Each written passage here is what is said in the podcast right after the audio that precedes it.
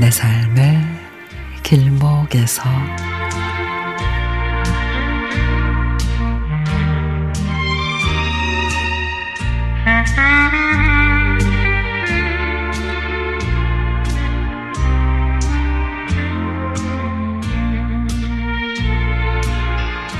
일요일 이불 빨래를 세탁기에 넣고 돌리는데 아들이 엄마 아빠 베개랑 제 베개도 좀 빨아야겠는데요. 냄새가 많이 나요. 그럽니다. 아니 내 거랑 지난번에 다 같이 빨았는데 어째 내 거는 괜찮은데 네 거하고 아빠 거는 늘 냄새가 그리 난다니. 머리 감을 때 깨끗하게 좀 감아라. 참 이상해요. 어째 날마다 아침 저녁으로 씻어대는 깔끔한 남편이 베개뿐 아니고 잠옷도 며칠만 입어도 냄새가 나는지 코를 킁킁거리며 냄새를 맡아봅니다. 어, 당신 벌써 노인 냄새가 나는 것 같은데 더 나이 들면 함께 어떻게 살지?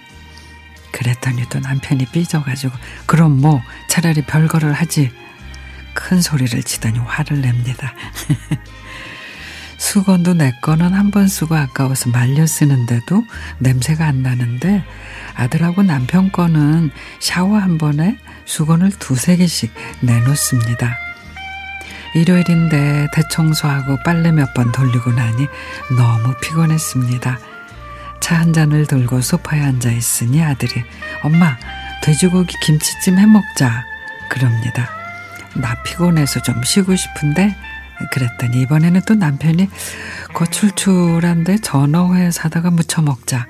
전어회는 역시 당신이 무쳐주는 게 제일 맛있어. 전어회야 돼지고기 김치찜이야 한 가지로 통일하면 안 될까? 그랬더니 남편과 아들 둘 다 자기가 먹고 싶은 거를 해달라고 합니다.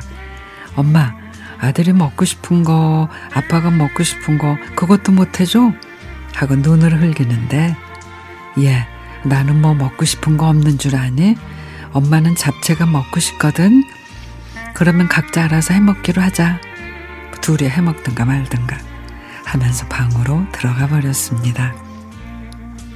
그러자 남편이 아들에게 야 아무래도 엄마한테 얻어먹긴 틀린 것 같다. 너랑 횟집에 가서 전어회나 먹자. 그러니 또 아들이 아빠 나는 전어회 안 좋아하거든. 그냥 돼지고기 김치찜이 먹고 싶은데 엄마 왜 저래? 하는 소리가 안방까지 들립니다. 에휴, 나는 또 내 일요일을 잃어버렸습니다.